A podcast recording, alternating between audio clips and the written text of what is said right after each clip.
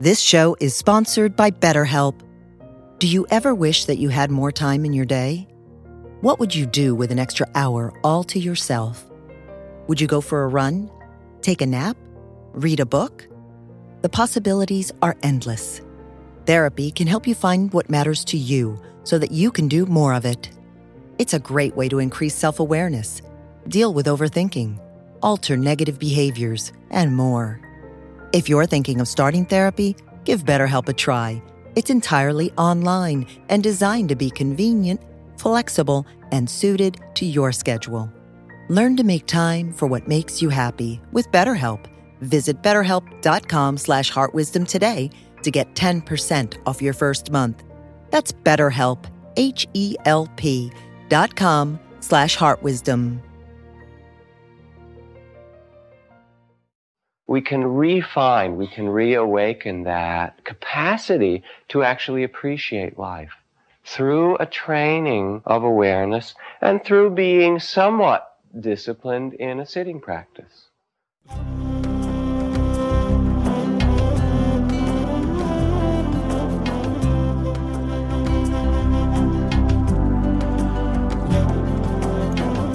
Welcome to the Jack Kornfield Heart Wisdom Hour. We are delighted to share with you Jack's innate common sense wisdom and his clear, open heart.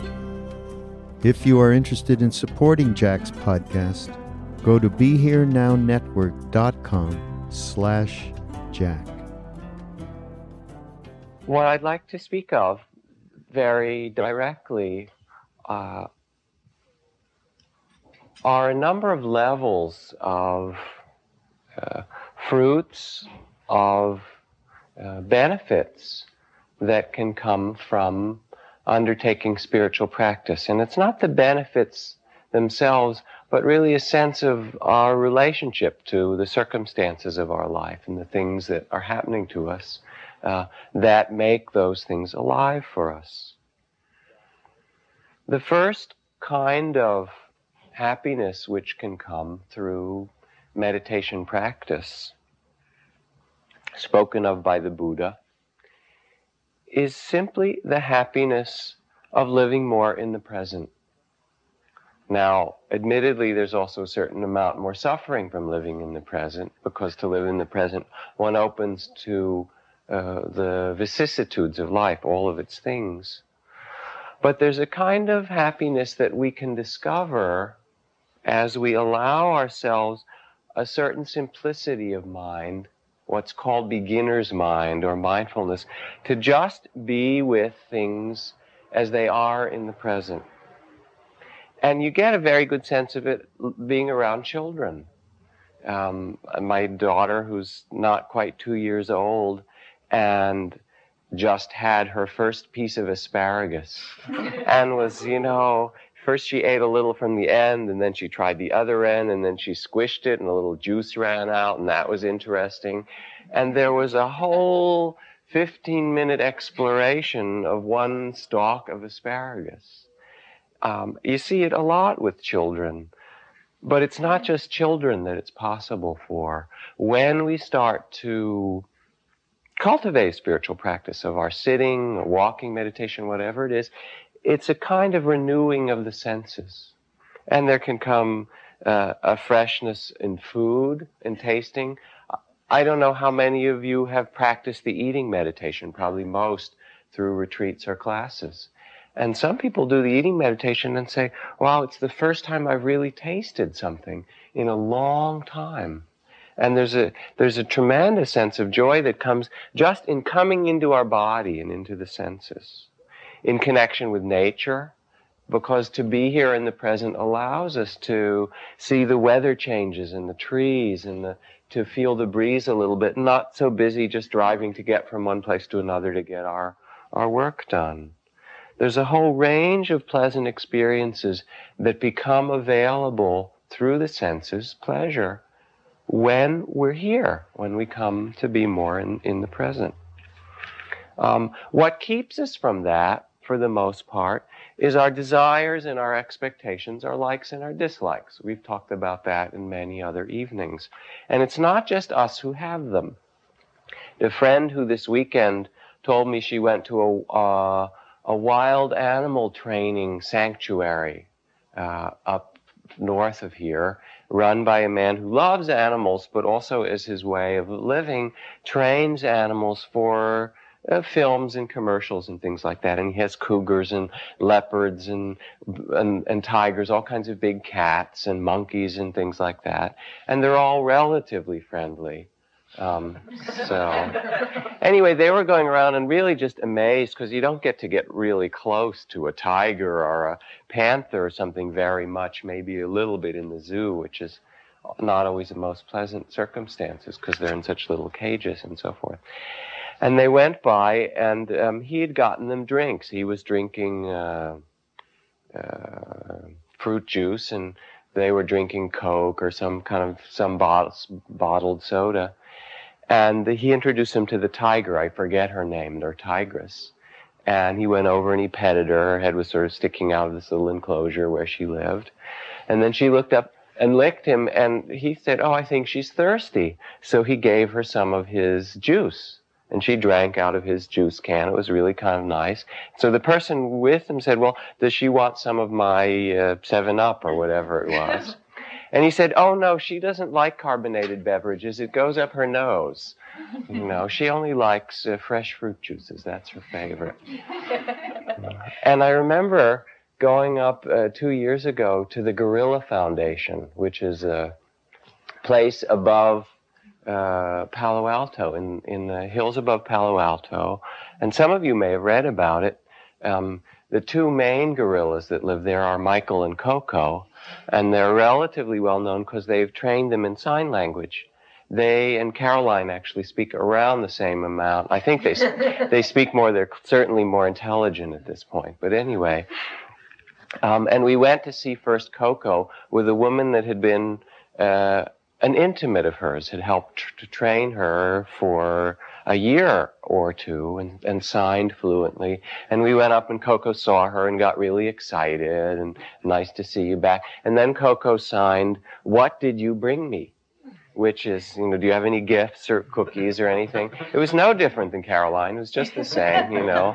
Not what's here or something, but what do you have? Is there something that you brought me? Um, and you realize from the tigers and the gorillas, and I mean, we're all in the same boat, whether it's people or animals or whatever. Those are the things that keep us out of the present. And in some way, um, perhaps animals actually live a lot more in the present than we do. We can refine, we can reawaken that, that, that capacity to actually appreciate life through a training of awareness and through being somewhat disciplined in a sitting practice. I'm not trying to sell it particularly, but just talking tonight about the fruits of it if one, if one does it. That in doing sitting or whatever kind of meditation you do, you can use it as a way to let go of the past and future a bit and come more into the present.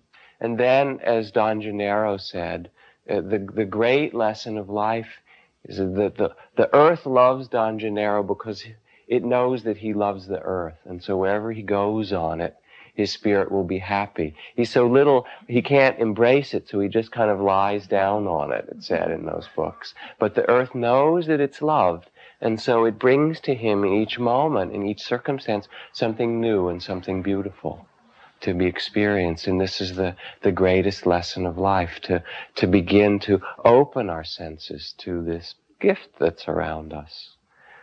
I had a friend who did his doctoral dissertation on peak experiences, on what really was the high point in people's lives and what were the conditions for those. And one of the greatest events for peak experiences was uh, travel to a foreign country, especially to a very different one. Other things were meditation practice, and for some people it was having a child, and for some it was uh, certain special sexual experiences. But a very common one was going to an entirely different culture and country. Why should that be so? I mean, most of you have probably done it. It's because it allows you at that time to start to look fresh, to see in a new way. And there's a tremendous capacity that we have for our hearts to open and our senses and our, our ears and our eyes to open to become more intimate with the world when we're not so busy, when we live in the present. And we can learn it from babies and from trees and probably from gorillas and tigers and things as well. That's the first kind of happiness that comes from beginning to slow down and pay more attention. Then the second level of joy or happiness, spoken of by the Buddha,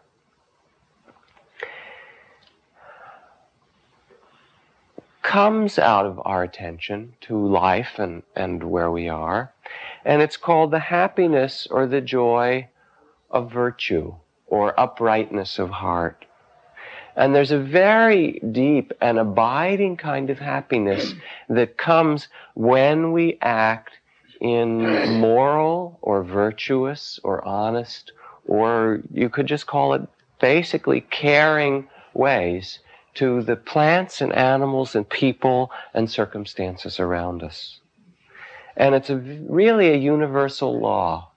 Uh, one of the most amazing experiences of my life was to be in the Cambodian refugee camp for a short time. And I went initially to try and help as a translator on medical teams, but I got sick myself, and so I missed my boat, missed my team. And I ended up instead going there and connecting with an old Cambodian monk that I'd known, one of the few old Cambodian monks to survive, because most of them were killed in a kind of Holocaust there. And this camp was the camp, it was in Sa Kaeo, of the Khmer Rouge, of the communists. Uh, and it was 50,000 of them in these little huts. Someday I, I made a film of it, and I'll bring it in some night for people who'd like to see it. Um, mostly the least educated of all the Cambodians became the, the, the followers of the uh, communists. A lot of them became that at gunpoint or didn't know much any different anyway. And in this camp were people mostly dressed in black who'd seen the kinds of horrors, black, which was the garb of the Khmer Rouge, um, uh, kinds of horrors that are really unimaginable to most of us in our lives. And there was, you could see a lot of sorrow and a lot of sadness. And at the same time, people trying to piece their lives together, growing a little garden in a two foot plot outside their their six foot bamboo hut, which was all the space they were given. A really amazing power of life to grow one squash plant in their two feet. It was really amazing. But anyway, this monk came in and he asked permission from the camp authorities to build a bamboo temple, which he did, which was kind of a platform and a little little temple over. And the Thai people and the authorities liked it because they felt it would be redeeming for the people that had been under communist uh, domination. He built it and announced that he was going to give some uh, Buddhist chants and teachings and uh, uh, a kind of service for people. And these were people who, over five or, or seven years, had not had any access to that, where all the monks had been killed, the temples destroyed. And out of the 50,000 people, the first time he did it, 10 or 15,000 people came. Mm-hmm. And he got up there and he's a very wonderful and eloquent teacher, really simple as great teachers are. And he said, I haven't come to speak to you about things from the past, and I haven't come to speak to you about things from the future. He said the past may have had difficulties and the future may contain difficulties, but really to teach you from my own heart the, the laws and the teachings of the Dharma about how to live in the present and to understand the meaning of happiness. And he went in this talk, and people were just rapt. It was quite extraordinary. And at the end of his talk, he spoke, wasn't such a long talk. He said, There's one very important thing that I must say to you tonight, and that is the Buddhist teaching on forgiveness he said, and then he quoted a verse from the Dhammapada, which is the most famous of the Buddhist sutras. And the verse is very simple. He quoted it in Sanskrit or Pali. It says that hatred never ceases by hatred. Hatred only ceases by love. This is an ancient law. It was ancient far before the time of the Buddha. And he gave that verse to people, and people just started to weep. It was wonderful. Because it was a kind of balm to their being and to their hearts after so much difficulty uh, in those circumstances. No matter what circumstance, what culture, what time, the laws of morality or virtue, whether it's the Ten Commandments or the, the Buddhist precepts, are universal. And they bring a kind of happiness called uprightness of heart because one acts in, in harmony with the people and the beings around. In the Dhammapada, it says, the fragrances of jasmine and sandalwood and tagara are carried only as far as the wind will reach. But the fragrance of the heart of a virtuous person rises even to the realms of the gods. And if you know even a single person in your life who is really honest and very straightforward, there's a kind of coolness and an, an ease and an aura about them because they're a person that you know speaks truthfully. To not kill and not harm other beings, to not steal or take that which isn't ours, and to have a reverence for life and a sensitivity for all that we share of our resources, to take care with our sexuality, with intoxicants. Basically, to not harm other people, other beings through our action, and to speak truthfully from the heart um, can transform one's life and brings tremendous happiness. In fact, if only one precept were kept in this world, if, say, if people only spoke the truth, or if people stopped killing, it would transform the earth. Even if they killed animals, if they just didn't kill other people, it would transform half a precept. Not asking a lot, you know? It's such an amazing thing. Read you something. I'm babbling on tonight again. this is from Ram Dass's book, and, and I remember it because I uh, thinking of it because I was at a conference for Seva Foundation this this week, which does a lot of wonderful work. Ram Dass is the chairman of that. He said, I went as a representative of the hippie community of San Francisco to meet the Hopi Indian elders to arrange a Hopi hippie be-in in Grand Canyon. we wanted to honor their tradition and affirm our common respect for the land. As you can guess, this was during the 60s. Four elders sat at a kitchen table in an adobe building on four chairs. There were no more chairs when I got there, so I sat on the floor kneeling opposite them, so I could see over the table, but under it as well. The youngest was 65, the eldest 110. I could see their hands on their knees under the table. They looked like roots in the earth. There was something so absolutely connected about the whole quality of their presence. We discussed what it might mean to bring together these different groups and generations of Americans. They told me about the difficulties they'd been having with white people. One of their braves had recently become involved in an auto accident with a truck from the Bureau of Indian Affairs. The Bureau truck had been at fault, but the next day, the Bureau found a liquor bottle nearby and claimed the brave had been drinking. We called the young man in and we asked him if he had been drinking. One of them told me. He said no. And then this elder looked at me very directly, very simply, and said, and he speaks truth. A whole chill went through me at that moment. It wasn't just that I believed him or that any doubt or suspicion I had was immediately released. I experienced a kind of primordial memory of a time when you just spoke what was true. A time when relationships were built on trust. That's the way it was done. That's just how we were.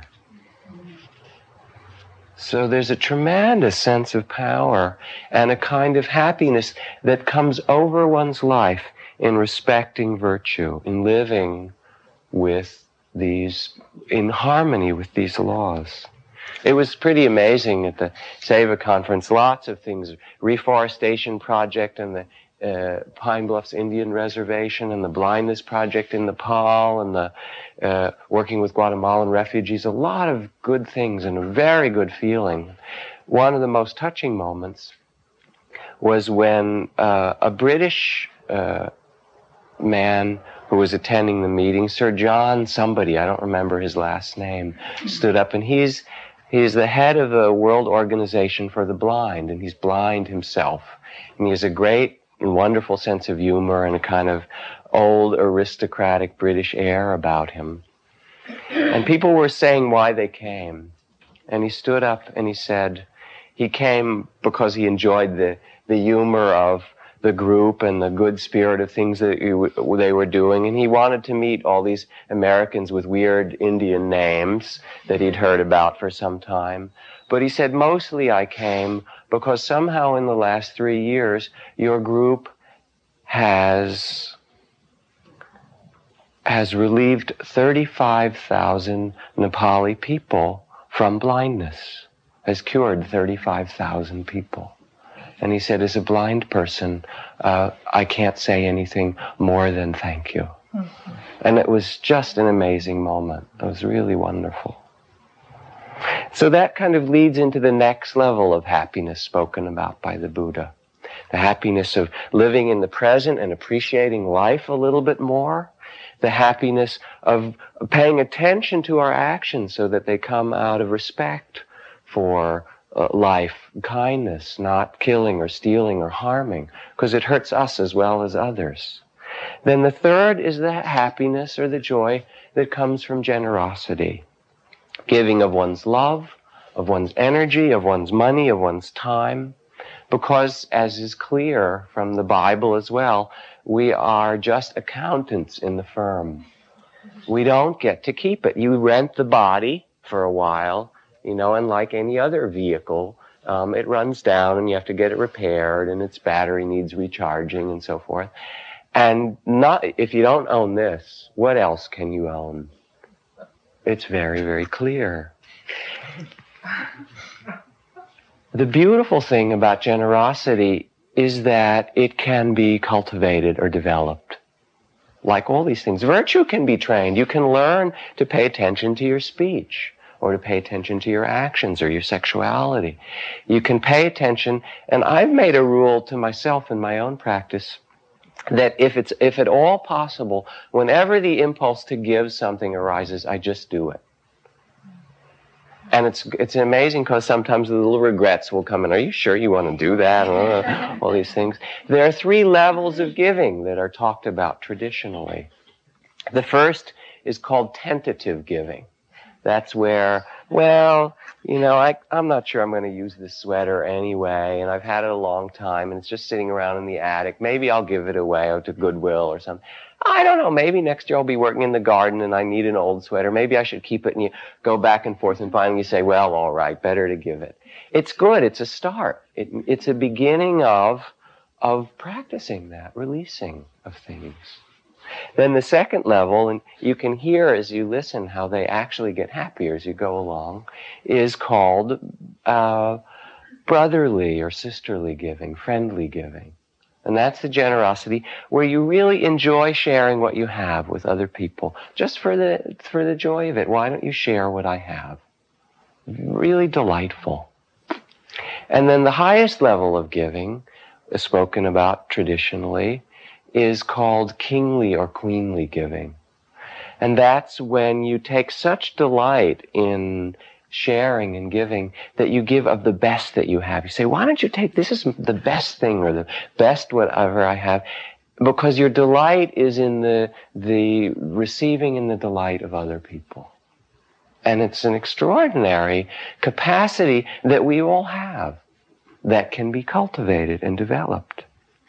The Buddha said, if you knew what I do about generosity, whatever he was able to see with his vision of lives and karma and all this, if you knew what I do, you would not let a single meal pass without in some way sharing with someone. Why does it bring happiness? Brings happiness because it makes other people happy. It brings happiness because it releases us from possessiveness. And because it brings us into harmony with the truth, which is that we don't possess things. We just use them for a while. And it's so powerful because it's an expression of liberation. The minute you start to learn to give of your love, your energy, your money, your time, whatever it is, it's like you begin to express in action this non-attachment, this non-grasping. And that's what brings happiness to the heart. The more attached you are, the more you suffer. You've probably heard that law before. Don't take it at face value. Okay? Look at it and see. So this generosity is not just the joy of giving it itself, but it's a really deep spiritual practice of learning to share, to not hold.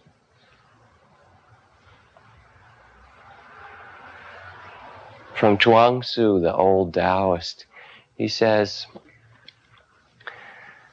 if a man is boating down a river and he sees an empty boat about to collide with his own skiff, he will not be too angry or upset. But if he sees a man in that boat, he will begin shouting and cursing and shouting yet again. And all because there is somebody in the boat. Yet if the boat were empty, he would not be cursing and he would not be shouting. If you can empty your own boat, crossing the river of the world, no one will oppose you and no one will seek to harm you. And so maybe the deepest thing one gives up is the giving up even of one's views about things. You'll have them. I'm not saying you're not going to have views. Everybody has views. But generosity is an ability to get, to, to somehow loosen up this sense of what's me and mine and I. And it brings happiness. Now, some people may have a question how am I giving if I'm just meditating? I mean, where's that? Where's the service in that? Where's the giving in that? And as I've spoken in other nights, there are the near enemies to uh, the divine states of meditation, the near enemies of, of uh, love, which masquerades as at it, as it is attachment. The near enemy to compassion is pity. They all separate. I'm attached to somebody out there, or that poor person is suffering and they're different from me. And the near enemy to equanimity or balance is indifference or not caring. True spiritual practice is in entering and engaging in life with a full heart and a full being, all of our coming into life, but doing so wisely, seeing that one moment changes into the next and you cannot stop it. The way that spiritual practice seems to work for most people is that it is cyclical or it has spirals. And if you listen deeply inside, there will be times when the best thing you can do for the whole earth is to go and be silent. Mm. The deepest thing that you can do. And in that silence, to come into a restored relationship with your body, to let go of its tensions and its holding and its fears, Ah, to breathe a little bit, to let your heart open a bit, to feel the things that have built up in you, the fears and anxieties and resentments and all those things, and to release those. And to come to listen more to the wind, to the birds, so that when you return out of that silence, your actions are in tune. They have a certain grace. They're connected more with the depth of your heart and your being. Then there are other times when it's very clear there is injustice, there is disaster, there is sorrow that calls for your response. And you go to the refugee camp or you join the, the disarmament group or you work to feed someone who's hungry or you work with your neighbor. One of the most amazing things Mother Teresa said um, in one of the visits we made to her, she said, you know, I don't need, we don't need all these white people coming from the West to help the poor Indians. She didn't say it quite in this tone, mind you, but, but it was, it was sort of that. She said, they don't come to help here because we need their help. She said, they really come for themselves. Which was true. I mean, that's why I went. I didn't go to help some poor Indian. I went to go and because I was so moved by what I'd heard and I wanted to see. And she said, and what I hope they learn more than anything else here is that it's not here in Calcutta that they're needed, but that they can learn some spirit of caring for another person and bring it back to their neighborhood, to their house and the two or three houses around them and to the things that are very closest to them. And when we asked her about nuclear war and would she make a statement for National Public Radio or whatever about spirituality and social responsibility and nuclear disarmament all these, and she says, I don't get involved in those big things. She said, certainly they're terrible. And they take all this money away from people who are hungry to build those things. She said, but for me, I want to find and show people how to find Jesus in the person nearest to them. To, to uh, put oil on his feet that have walked so far in the desert, or to take care of the children of the neighbor next to them. And then she went into this long rap ab- against abortion. And um, it's a, it was a very traditional kind of Catholic thing, and she's also talked about before, so it didn't surprise me. She went on and on about that. And at first, I kind of said, "Oh, you know, I could almost turn the tape recorder off here because I've heard it so much." And I, it's not to say that I'm for abortion, but I am for people being able to choose, even though abortion is a very deep and and difficult thing. Um, I don't say anything simple about it.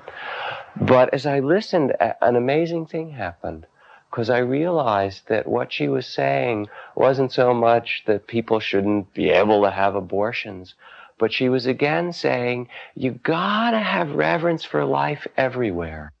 And the problem is not so much that we should stop the ability of to have people to have legal abortions. But maybe if the culture changed, and there have been such cultures, where it was not only possible, but considered even a beautiful thing to give birth to a child, even if you couldn't take care of it, and to find or place it with someone else who could love it. If our culture said that's a really great thing for a person to do, and there was the support and means in our culture so that people who got pregnant could do that, this is really what she was saying, then uh, then also the need for abortion just wouldn't be there so much. Um, and it was a pretty amazing thing for me to start to listen to it in a new way. There's a lot more on all sides one could say about abortion, and I don't mean to make that the main topic tonight. But her point was very compelling. It was pay attention and care for life close to you, and let that be your expression of of your spiritual life. That's not the only rule, too. Sometimes it has to be far away. You have to listen in your cycle. Is it time to go in? Is it time to come out? Is it time to, to care for things close to you? Is it time to act in a global way? And they're all really a part of it.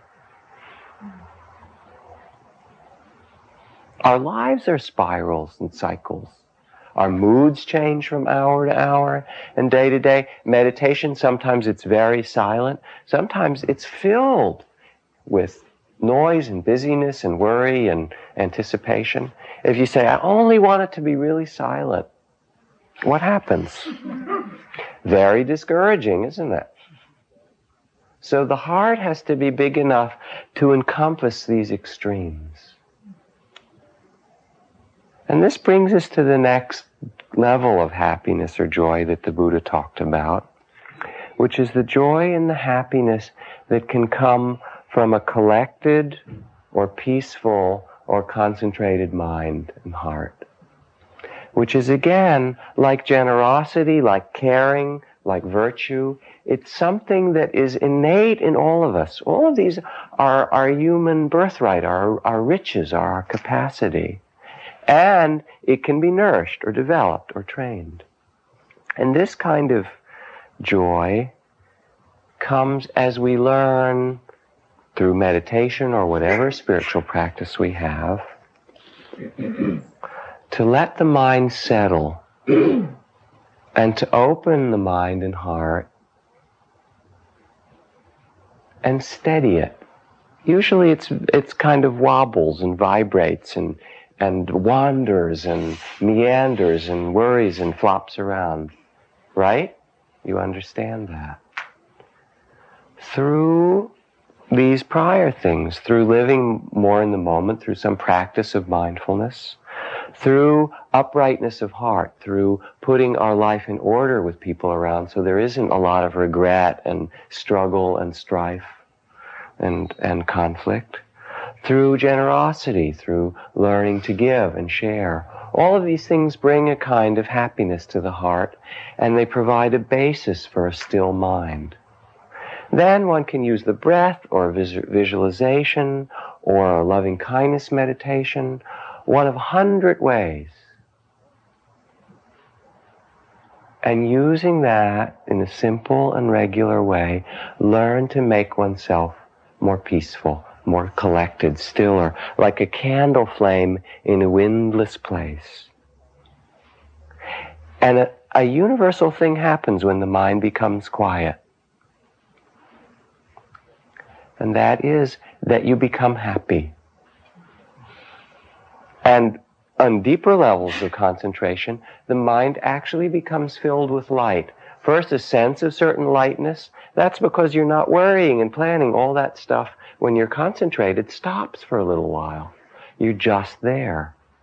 But then there's some other strange things that happen. Don't ask me why, but it's universal, whether it's Sufi or Christian or Buddhist or whatever. If you talk to a good yogi, somebody who knows how, who's trained themselves to concentrate, when you get concentrated, the body and the mind get filled with light. First it becomes clear and the breeze passes through and it's empty like a crystal goblet, and then it fills with light.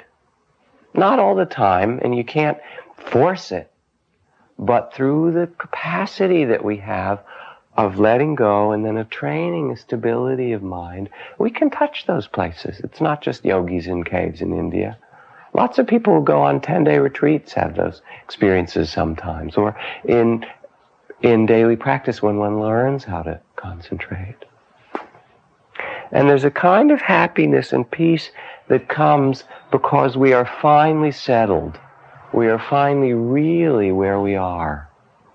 That is very wonderful and very profound.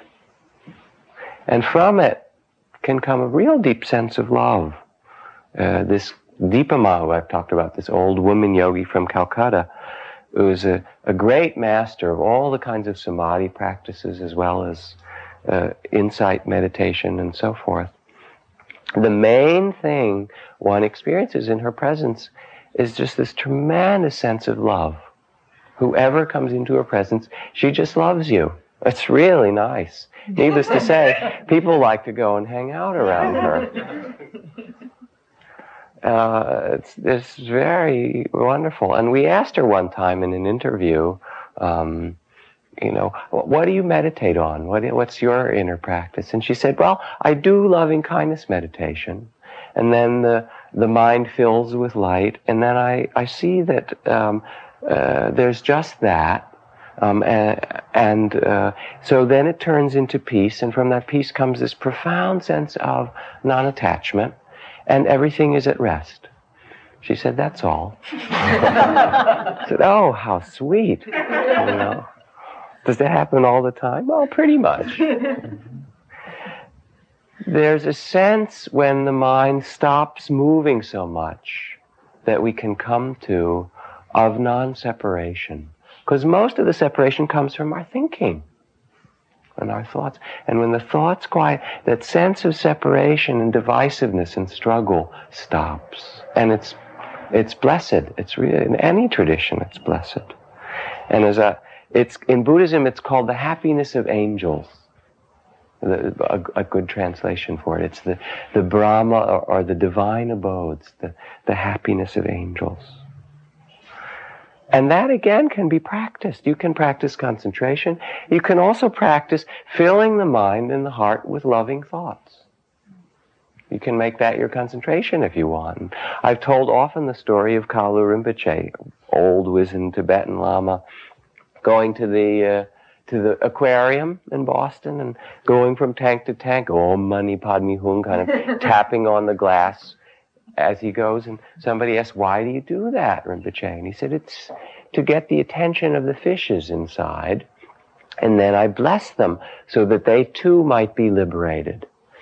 And just the spirit of bringing us, may this person and that and this being and that one, may you be happy and you and you and you.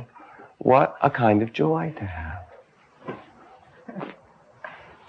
Then the last and the highest happiness spoken of by the Buddha was the joy of wisdom, of prajna. So we've had dana, sila, bhavanam, the traditional joys. The joy of understanding in a deep way the laws of life and coming into harmony with them. Anijawata Sangara. All things, all created things are impermanent. Upatawaya Damino. They have the nature to arise. Upakitawa Niruchanti. And to pass away. Desang Upatsamo Sukho one who sees this or who lives according to this, who's, who comes in harmony with this truth, comes to the greatest happiness. It's what Alan Watts called the wisdom of insecurity. And this is the happiness or the lightness of not struggling with the truth. And the truth is that everything that comes into being passes away. Every person, every thought, every feeling, every relationship. You can love it, you can honor it. And if you really accept that it's not yours to hold, you can actually love it better. Because you don't manipulate it so much. You don't need to. Because it's doing its own thing. To bring the mind and the heart to see clearly the law of impermanence to see clearly the ungraspability of a single moment. What happened to this morning? Where is yesterday? Where is your childhood, precious though it was, or difficult though it was? What happened to your college education? I mean, you can't grasp a thing. Impermanent, ungraspable, and yes, suffering. suffering in the sense, suffering's not quite the right word, unsatisfactory as long as you try to make it last or be the thing that you can rest on. Because you can't rest on it. And when you look at it closely, it has light and dark and up and down and sweet and sour and pleasure and pain. And when you say, right, thank you, that's the way it is, on this earth anyway for now, that looks like the way it is. Ah, I'll accept it. I'll take the ticket and go for the ride. Instead of saying, stop the train, I want to get off, I got on the wrong train, I don't like it this way. When you accept these basic truths of impermanence, of ungraspability, of the duality of things, of the 10,000 joys and the 10,000 sorrows, then there comes the deepest kind of happiness possible, which is the happiness of no longer fighting. The, the war is over. Being with things and stopping the war. It takes a lot of courage, as Don Juan says, only as a man or woman of knowledge can you withstand the can you withstand the path of knowledge? It's not so easy. Because as one opens, the, the, the, as it said, the, the temples get brighter, but the lions at the gates get fiercer. And if you really open, you see not only the joys, but you see the shadow. You see your fears and insecurity you face, truthfully, the mortality of your body, of, of, of death, um, you look to see pain being there is equal to pleasure, that they're both there. And that's not an easy thing, but it's possible. And it, that's the, the center through which the heart opens and the mind opens. There's a description in the um, Suzuki Roshi's book Zen Mind, Beginner's Mind, of Suzuki Roshi. And it's a little bit troublesome because there are so few people around like Suzuki Roshi. You tend to get idealistic when you meet somebody like that. But it's someone describing him after he died, is one of the editors here. Um, uh, and in a way, it really speaks to what's possible for all of us. She said, A master is a person who has actualized that perfect freedom which is the potential for all humans. In this case, they use he for Suzuki Roshi. He exists or she exists freely in the fullness of their being.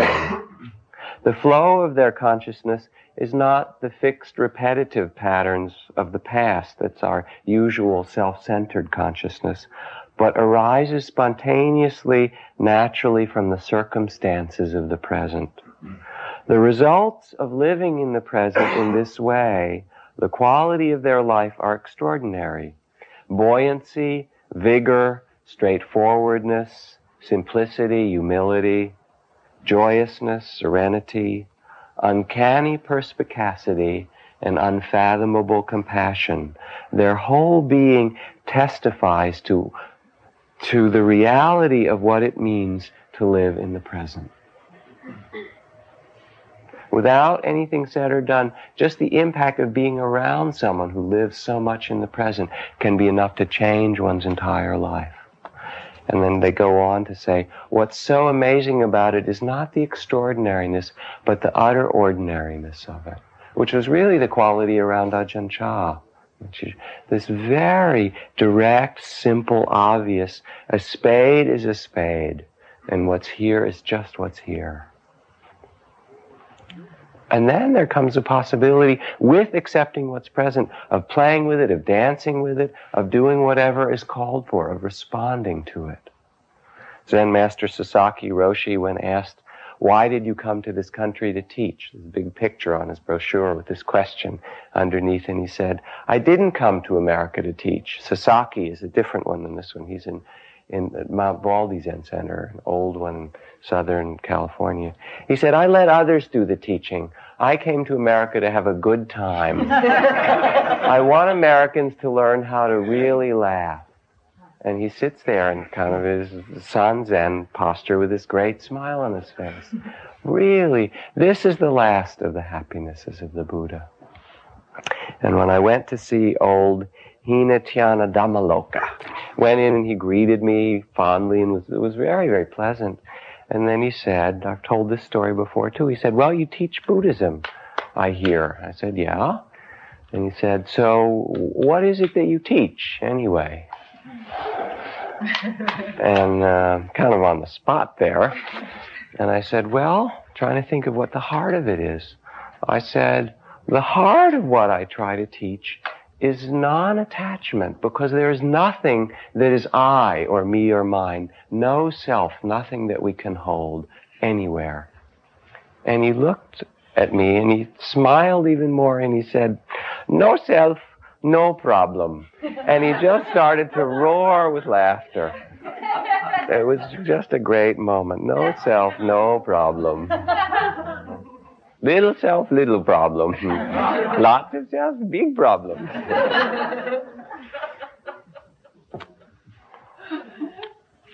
so I read something to you again. This is from Thomas Merton when he visited Sri Lanka.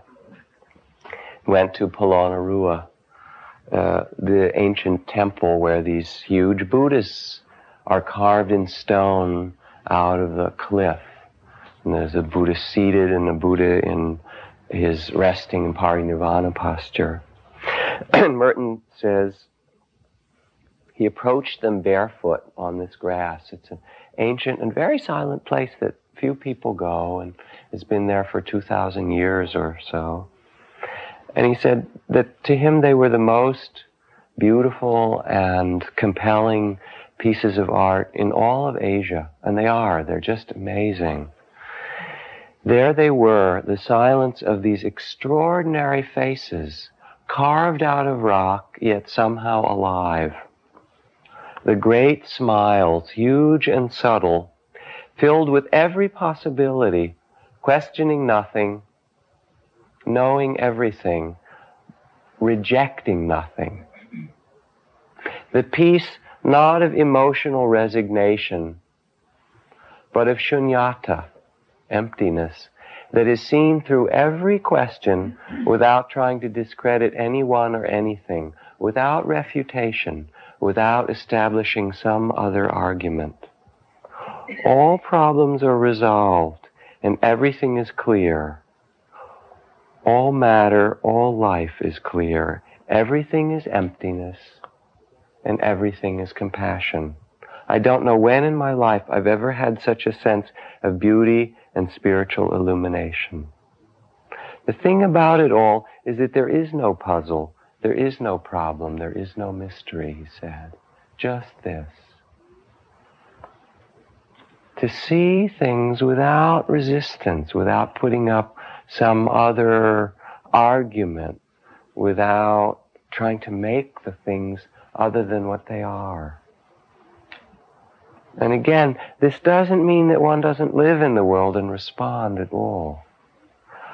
But that response comes from a place of inner acceptance and understanding and peace rather than reaction or fear or sense of territory. And it's all the difference in the world.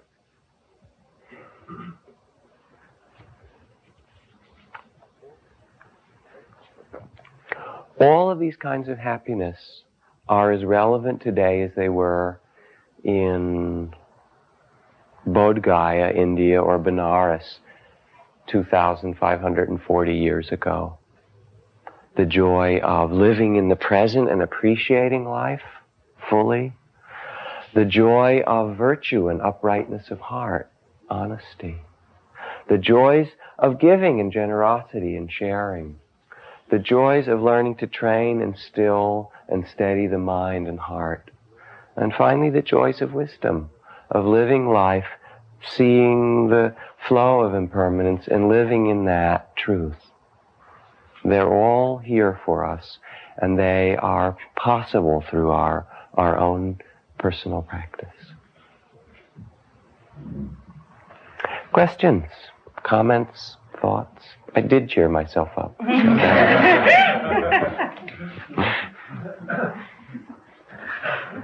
there's something, there's something very, um, well, it, it, says in the sutras, the Dharma is good in the beginning, good in the middle, and good in the end. something just really good about it. I remember um, there's another aside thinking about Ram Dass because he was around just yesterday, the day before.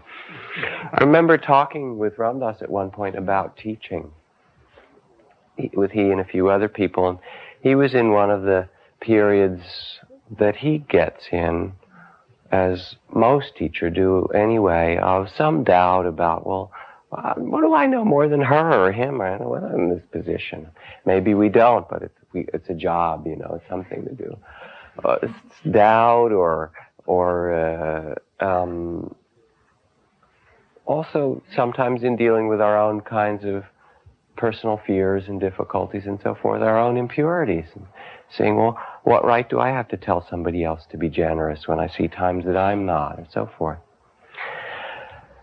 And so uh, someone who was standing there asked, well, how do you teach when you're in a space like that, you know, and you've booked yourself to do a whole three-month tour and halfway through you feel that way. What do you do?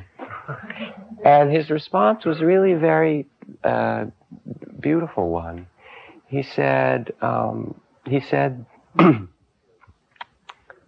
that what he discovered was the purity of the question the purity of the asking from people that he was with touched and evoked that place of purity or beauty in himself.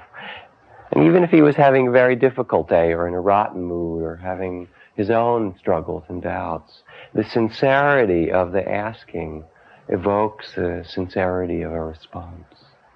And I think that's really true for all of us, that it's really a gift to even meet someone who wants to look at truth.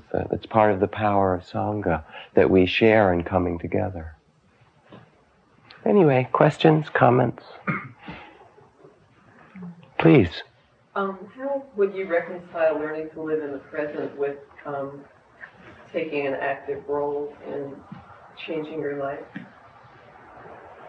Mm. Okay. Uh, there are really a couple of levels to it that need to be understood. When speak about living in the present or also not being so caught in thoughts of past and future and so forth, doesn't mean to abandon them because they're a useful part of our life. We need our memory, we need our our plans, and even if you're fully enlightened, it all still operates in there, or so they all say. I don't know from experience. so it's written. Memory is still there, and so forth. But for the most part, we are driven by those things. We are in some ways caught by our memories and past circumstances and worries and plans. And so we live a lot in the past and future and a little bit in the present. And in a way, spiritual practice is to reverse that, to be, rather than the, uh, the servant of thought and worry, to be the master of it, to use it when it's appropriate. Planning itself is important, but it can be done in the present moment. And the best kinds of planning, the best kinds of direction of our life come with two things. First, that we accurately look at what's here rather than living in our fantasy. So the first step, whether it's our personal life or the nuclear arms race or something that you want to change, the first step is to say, all right, what's actually here? And really see it. How is my life working or what's happening in the world around? And then the second step, which also comes a great deal living in the moment, is to listen to your heart and your intuition and the deepest voices that say, now what do I really value? What do I most care about? And out of those often will come a sense of direction. From those then you can think or make plans. So there's a real power in coming into the present moment that can be used to affect a direction in one's life. Does that make sense? Um, I guess the part that I don't quite understand is um, I always picture that living in the present partly includes acceptance of what's happening. Mm-hmm. And so if you're accepting what's happening, then you're going to learn to be so happy with that that you'll never make any changes. so I don't think that's really There's another there's another source for change beside being unhappy, which is a very important thing to know. I we respond out of unhappiness, and you don't have to worry about getting to that advanced stage too quickly. By the way, you know if you, mm-hmm. it's fantastic. Um, most people I know find that there are cycles like that, but it doesn't seem to last so long. Uh, may it last long for you. But um, there's a whole different reason for making change in the world beside that you're unhappy or miserable or things aren't going well. And that is compassion. And so there are people that I know, or periods in one's own life where you can be uh, genuinely contented and happy in yourself. So you're not struggling with things, and yet you see injustice or ignorance or suffering around you, and there's a kind of movement of the heart, not self-centered particularly, but just a natural, innate response because we're not separate because actually we're all connected, that comes in that presentness and comes in that moment of feeling that so that there's a motivation for action that's very different than just response to one's own discomfort. Look, you don't have to believe this particularly. I mean, any of these things. Um, they're really things one can study in oneself. So look and see. See if there's times when you feel happy and content, and yet you notice that there's some injustice or some ignorance or some suffering that calls for a response for you. And see if you can sense when it comes from compassion or caring as opposed to discomfort. Because I think you'll see that both of those operate.